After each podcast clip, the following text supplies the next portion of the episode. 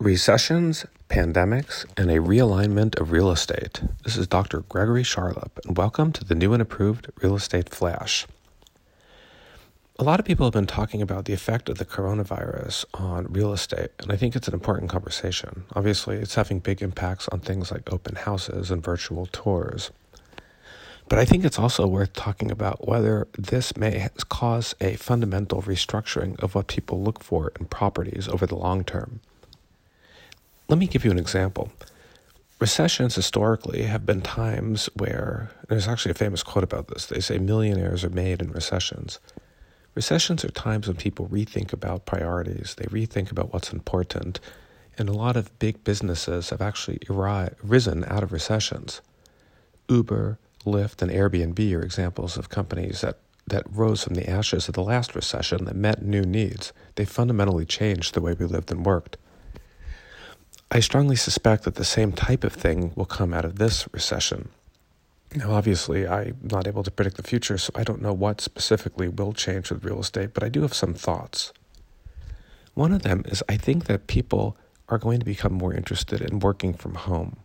A lot of us are working from home now, and my guess is that when you get a taste of the apple, when you see that you can work from home and your eyes are open to that, and you realize that maybe you don't need to spend two hours a day in the car commuting to work, you may want to try to do that.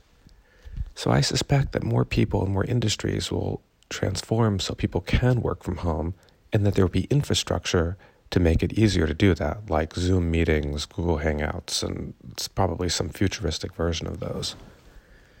If that's the case and people are working more from home, then I think it'll fundamentally change what people look for in a house it may not be as important to people to live near where they work because they won't be going into the office very much. Proximity to freeways may not be as important. On the other hand, having a home office may be more important. Having access to high speed internet may be more important. And then issues with childcare for people may be more important because you still need to get them to and from school. So I wonder if it'll change people's priorities with houses. And I also think that this may be a good opportunity for real estate tech startups, prop tech startups, to take advantage of this new reality and figure out new ways of helping with virtual tours, online tours, making it easier for real estate agents even to work from home.